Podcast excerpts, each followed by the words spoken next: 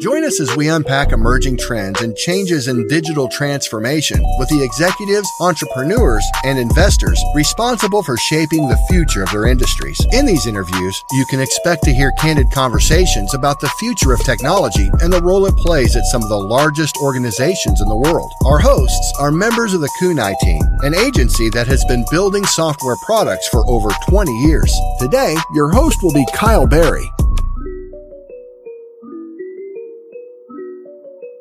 Good afternoon, payment nerds. I'm your host, Kyle, with the Kunai FinTech is Eating the World podcast. Uh, we have a great show ahead of us, and uh, we're hosting my friend, Chad Arroyo, former Navy serviceman turned FinTech junkie, uh, and the current North American leader of MasterCard's Labs as a service group. Uh, welcome, Chad. Glad to have you here. Hey, Kyle. Thanks for having me.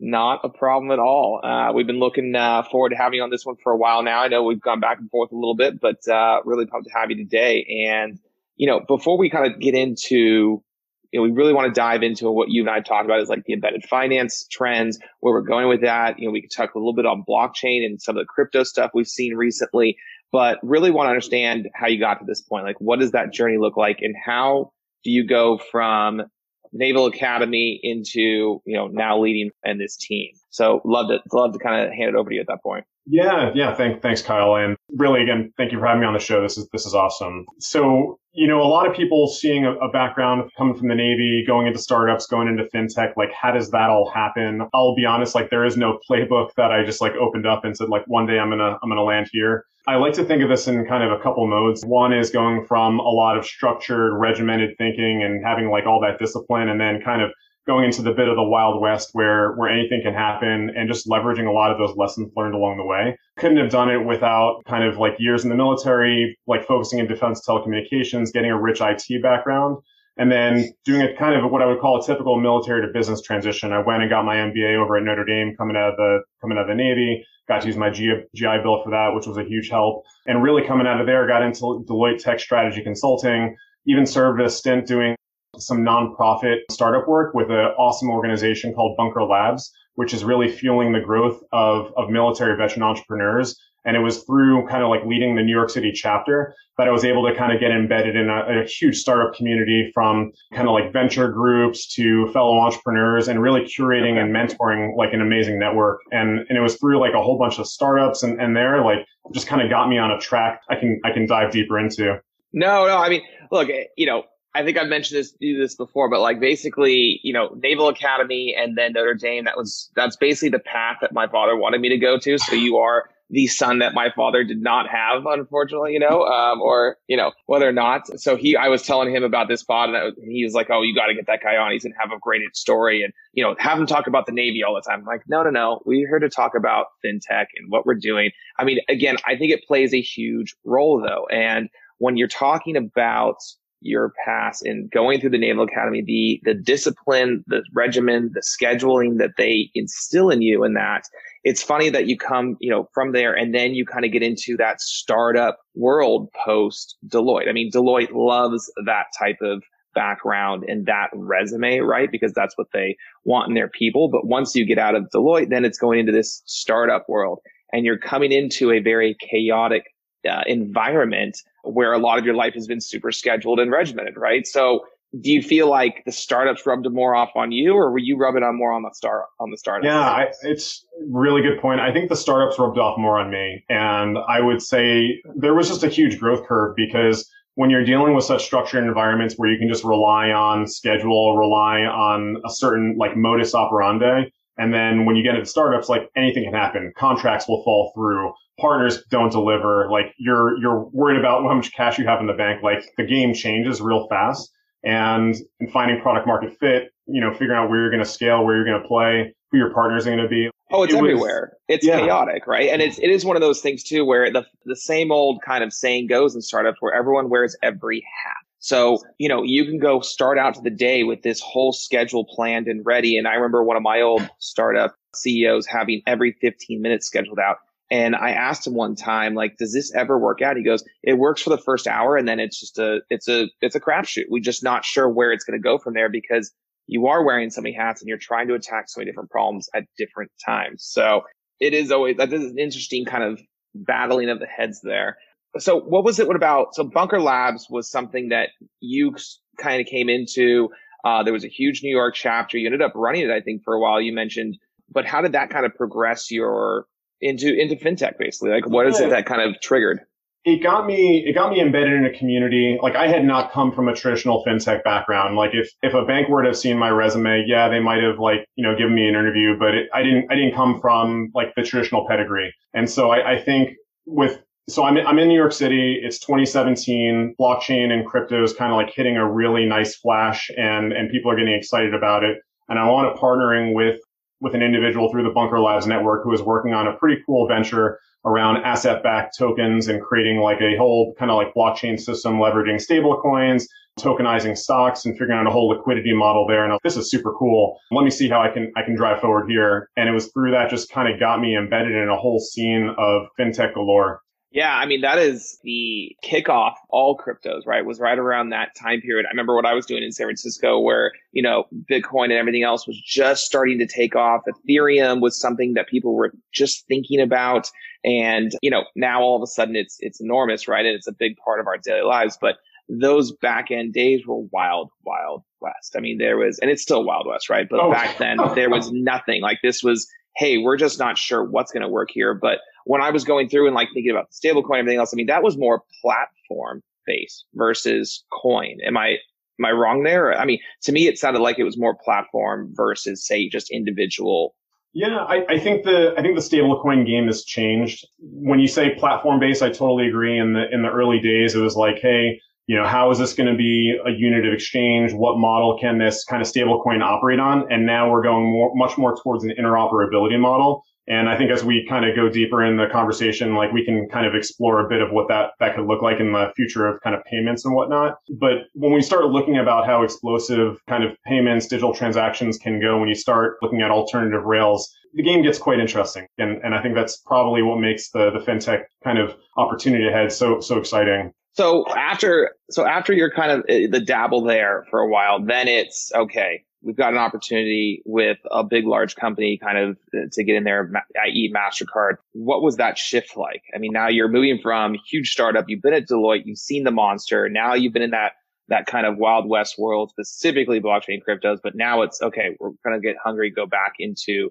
that corporate world again. What was, what yeah, was it, it was kind of different. I kind of looked at the landscape. I'm like, hey, now have gotten all this experience um, leveraging fintech capabilities, like working with different partners here in the city, thinking about, hey, where is where is there opportunity to kind of fuse together this idea of entrepreneurial endeavors, innovation, this fintech background, and who are the players that are doing that? And so I looked at the big banks. I looked at players like Visa and Mastercard. You know, Capital One was also on the radar. And, and it just so happened I had a really strong connection from my time at Bunker Labs and, and I was able to get a foot in the door. And one thing led to another. And I got this awesome opportunity to join what's called our, our Labs and Service team in a, a solutions architect capacity. And a few years went by and, and then I was able to kind of take lead of the North America team. And it's just, it's been a, a rocket ship from there.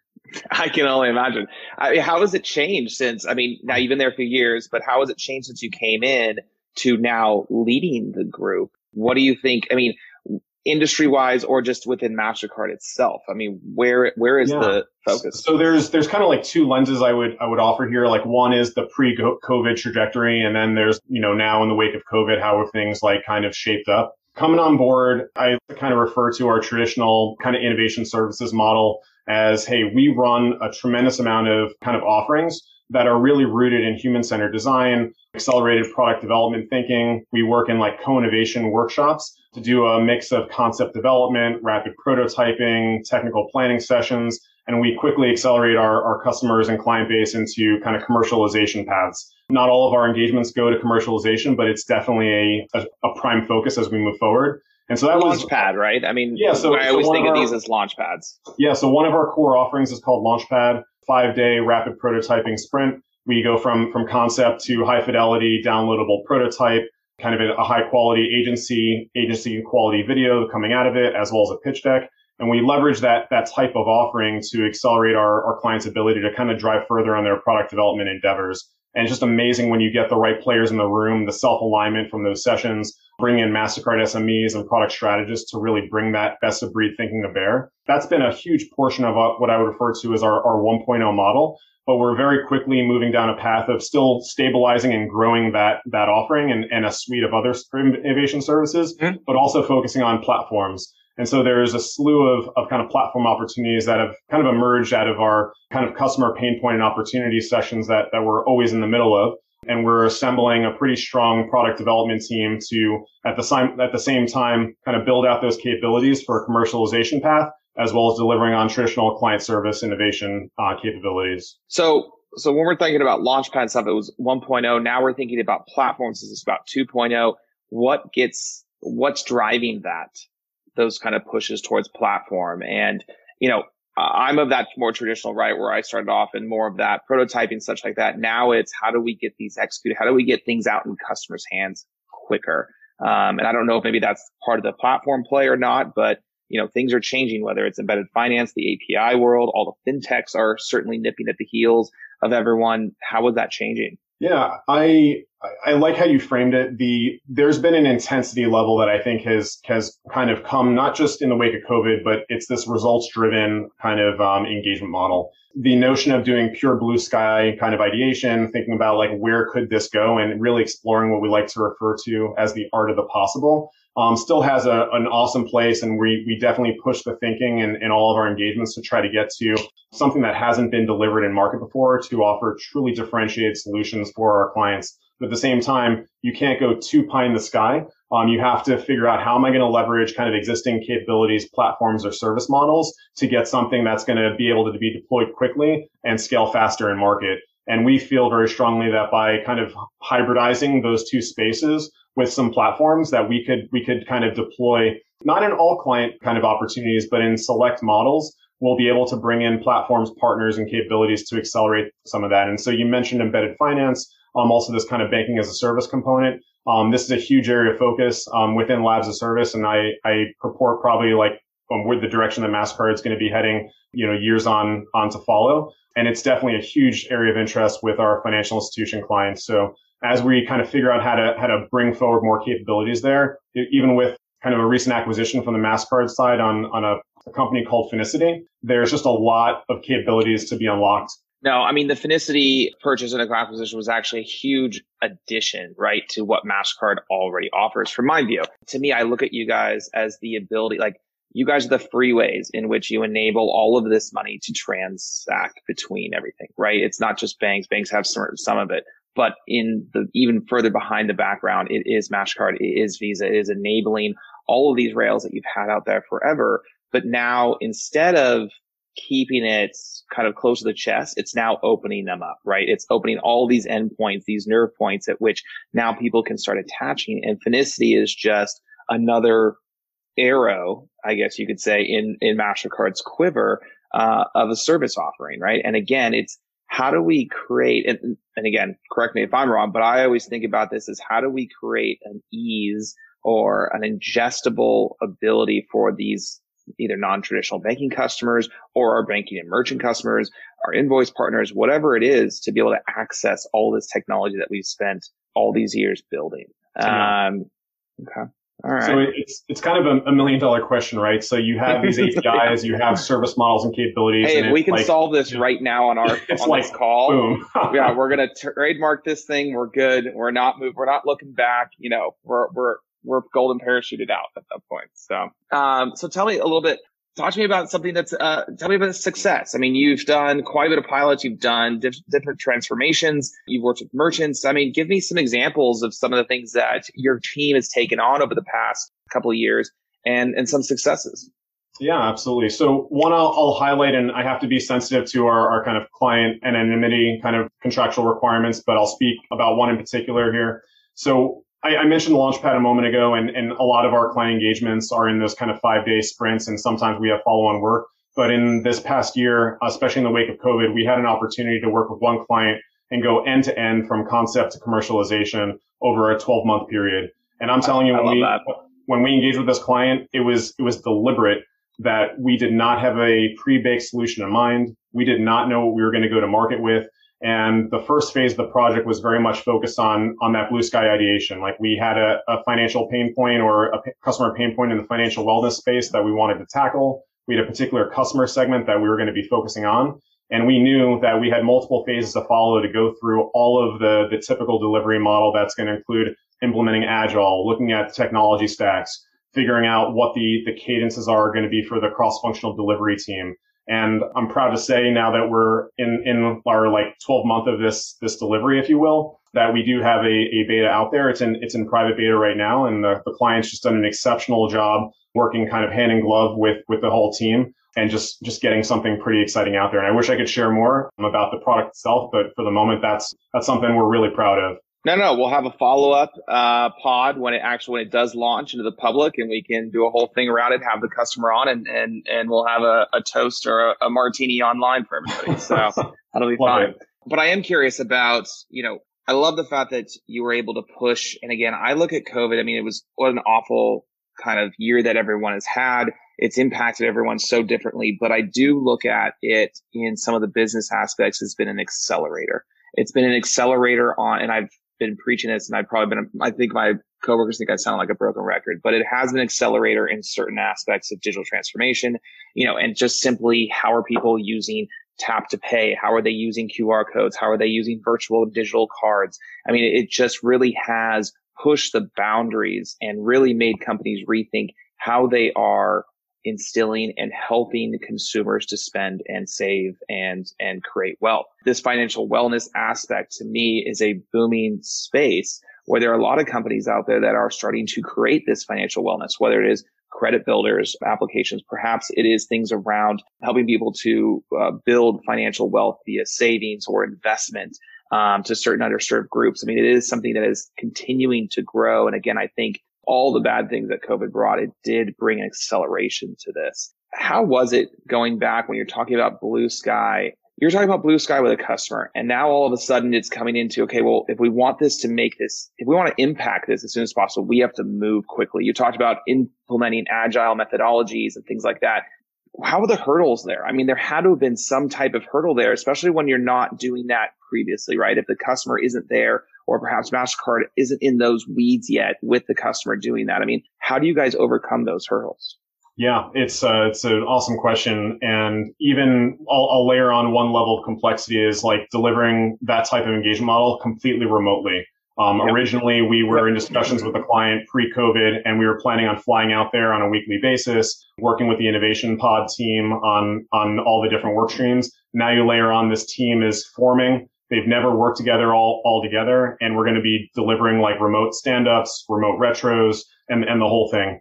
And so as you're thinking about kind of putting, putting that model together, I'd say like the culture and team building piece of this is absolutely critical. You have to build trust really early on get some quick wins in terms of um, some some deliverables, some validation around like just general alignment, and make sure the entire team is bought into that that endeavor. And I won't lie, like there there's going to be friction when you're getting initial team set up, and so you're getting kind of like your your cadences, schedules, expectations. But we had a really strong leader on the on the client side, which was just tremendous because we we very quickly built that trust up, and they were able to work very closely with with their delivery teams as well. But now as you think about, okay, we got the team building in place. Now how do we get to the meat, meat and bones of, of kind of like pushing code out the door?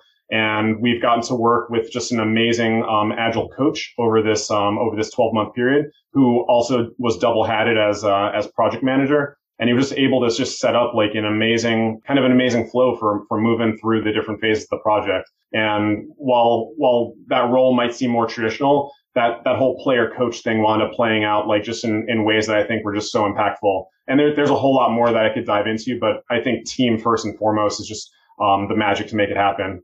Yeah, it is. I mean, that creates a special sauce, right? Is and kind of the structure in which you said this agile coach kind of set up, and then your counterpart on the customer side. I mean, when you have alignment between those kind of three heads, all of a sudden things start to fall in place. And right, the team underneath it needs to back it up and come every day to, to work. But no, I mean, it's a fam- fantastic story. And again, like I said, I, we'd love to have you guys on, uh, at the time at which it goes announcement. And, uh, we'd love to talk a little bit more and dive into it. Hey there. We hope you're enjoying this episode of the Kunai podcast. Kunai concepts, designs, and develops unique customer experiences that unite digital products with fintech for the world's top companies.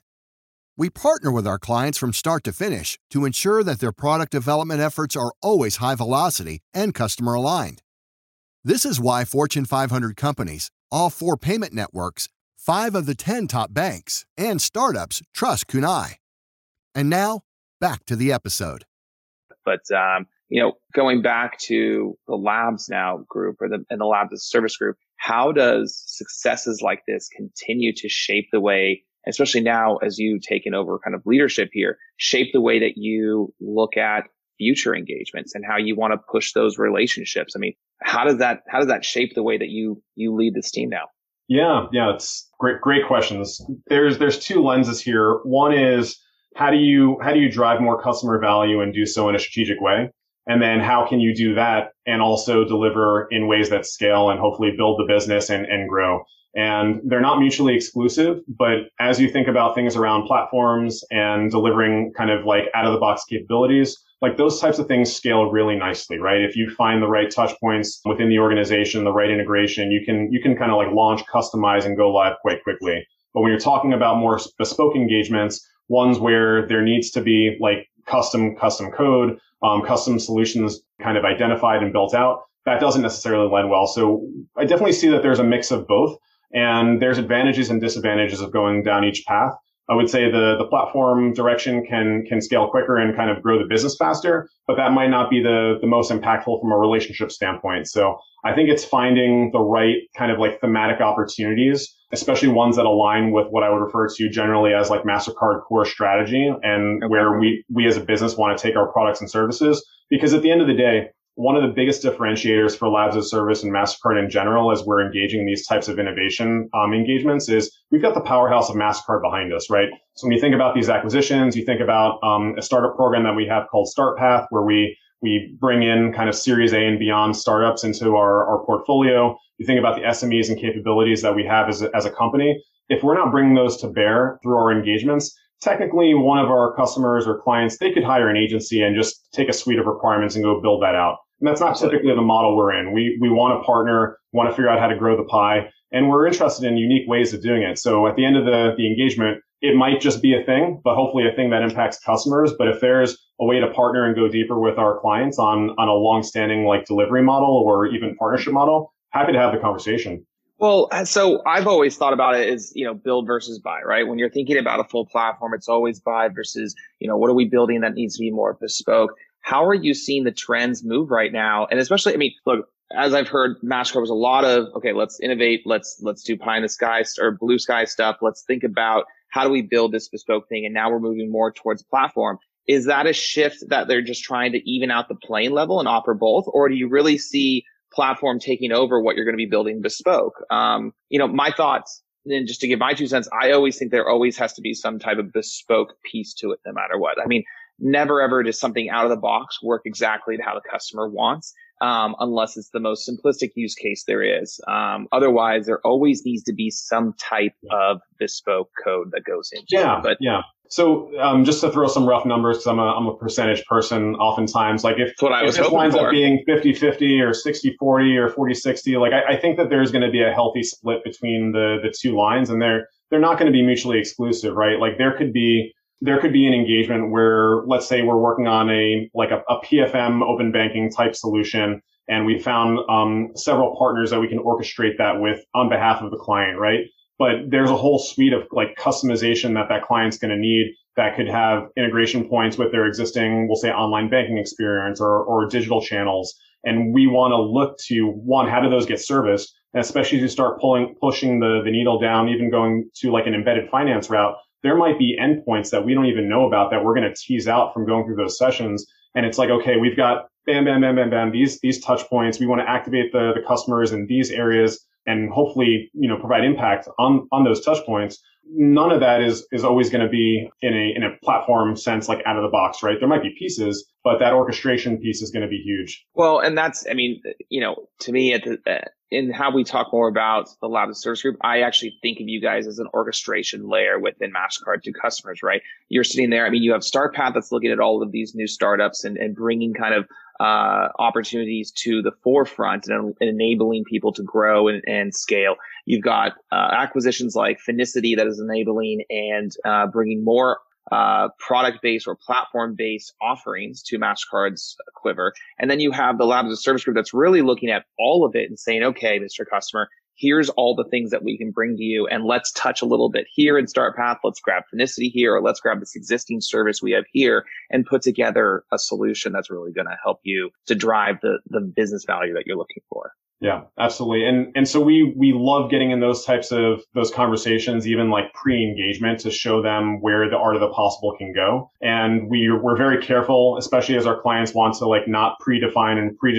presuppose any solution, that we show like, hey, here's a suite of capabilities we can explore. And unless they're super kind of like firm, like we definitively want X, Y, and Z, we might save that that portion of the recommendations for the implementation path post um, getting getting that prototype and that product vision together. But it really just depends on the client opportunity. Definitely. So as we talk about opportunities, the clients, things moving forward, we've talked a little bit about, touched on banks as a service, embedded finance. Give me some thoughts. Give me some trends. Like, where do you see that going, and how does Mastercard going to play in that? No. wow. Uh, so we're open ended, but take it where. No, no, no, no. So it's it's where to where to start from here. It's um, I, as as my boss James Carroll likes to say, it's like where where kind of problem meets opportunity, where opportunity meets product, and where kind of like product meets commercialization, or, or something something therein, right? Yeah, so yeah, there, yeah. there's a there's a crawl walk run here. Um, I think that listen, like there's going to be capabilities that that can be unlocked, whether you're talking about kind of like in in the moment purchaser purchases from like embedded within applications, where you're talking about bringing forward like lending solutions, PFM yep. services you look at any one of these kind of capabilities that can be unlocked with, with a service provider, with an API, and you find the right partner that wants to bring that online. Just like you said from the orchestration piece, it's like, how do we make this possible? And then hopefully, how do we make this possible in a scalable way? Because if, if every time we want to launch, I'll say like a, um, a banking as a service um, enabled PFM capability, it's completely bespoke and you know the the delivery timelines like six it's not going to work as one yeah. off. It's not going to work. I mean that's the whole that's the whole gravitas towards this fintech um, movement right? The, the fintechs that are coming up the way that legacy banking systems are moving towards how do i get in this api world how mastercard and visa are, are, are moving themselves um, into you know the relationship with banks and, and merchants and the businesses and stuff it, it, to me, again, it, it's not going to work if it's a one-off. It needs to be more a platform I can plug and play things uh, that enable these individual businesses because it's not just anymore. Look, I, I, the old models, everyone was going to your big box stores and such like that to, to buy and, and to consume. This direct to consumer marketplace that we have these days is driving this embedded finance and that everyone at some point can offer some type of banking or fintech service. And so yeah, I mean, how does how do you how does Mastercard attack or how does your group going to attack that going forward in enabling that API yeah. platform play? So the I'm going to start with the client from the first part of the answer here. When you start to think about kind of like proof of concept, like there needs to be a combination of proof of concept and proof of value, right? If if we can't show the right use case and an, a reasonable implementation timeline to bring XYZ to market, you know, we're going to be dead in the water from the beginning. So it's about stringing together those pieces and showing that there's a path to execute here and and get that level of buy-in. So I think it's just building out the the vision for those use cases and finding the right partners is going to be the the beginning of that. And then it's going to be boots on the ground discussions about what works, what doesn't. Maybe the the client's already working with some service providers on some of those like capabilities already. And we want to align with their digital strategies, their product roadmaps, because if we're coming in there and trying to force a solution down down the throats of clients, like we're not we're not playing well, right? Like we have to listen, understand how they're operating, what their tech environments are, and where they essentially want to go. I'd say that's that's definitely prime first and foremost. Yeah, I mean you got to play well in the sand, um, play nice in the sand. However, you know, however my mom said it back in the day when I would get, you know, in trouble for bullying kids or something. But yeah, you got to play nice in the sand when it comes down to all the things that you can offer, as well as look, everyone has a little bit different use case here, but the, you got to think about the 80 20 rule, um, in that there are a lot of things that cover the same pieces. Thinking about the embedded finance, how does that work with and we can bring it back to the blockchain, the crypto. I mean, everything is kind of blowing up right now. There's a ton of buzz about it. It's really exciting. It's enabling so many people to get involved uh, in certain tradings, financials. You have Robinhood blowing up.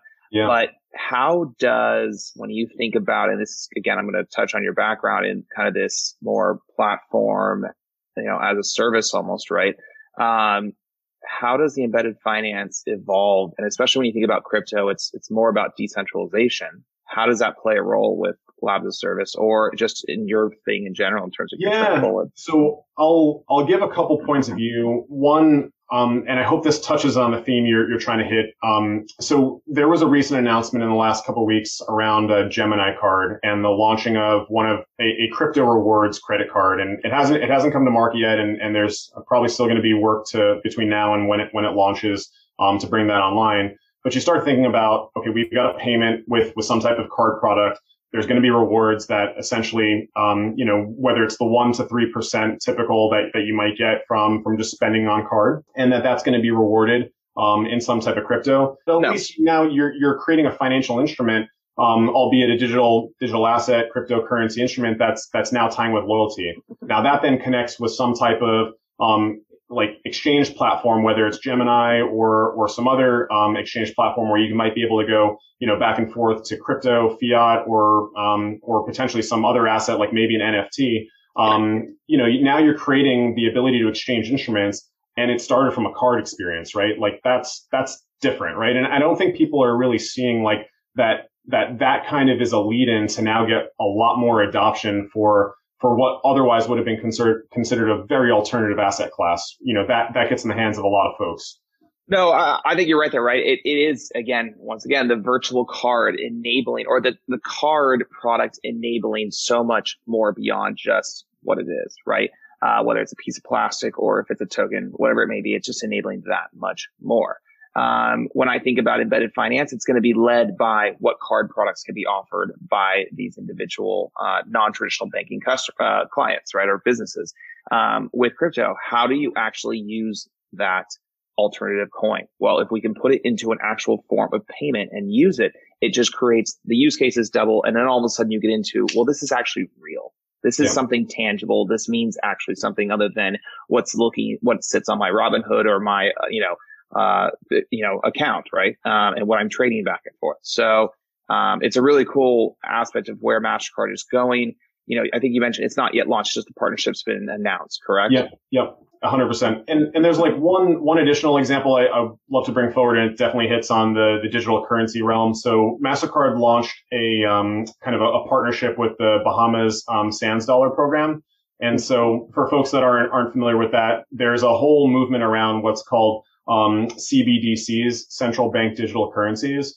And this is the notion of bringing forth a stable coin model um, in a digital currency kind of world, if you will, and figuring out how to basically interact with digital currencies in in like um, central bank funded models, if, if you will. And so with this Bahamas Sands dollar effort, uh, Mastercard has a prepaid card that's connected with that that Sands dollar so you can you can basically like load up digital currency um, of of the Bahamas region on on that card and, and be able to spend with it, and, and then also work through a model to go back to the the local fiat currency. And so, so mm-hmm. yeah. So does the and I apologize, I don't mean to cut you off, but that I mean that my mind's now spinning, right? How so is the bank going to then control the value, or is it really just controlling the transactional aspect of things? Like that's yeah, to so, me where it starts to kind of break the the lines of of what what altcoins and what kind of crypto is versus you know your traditional legacy banking. Yeah.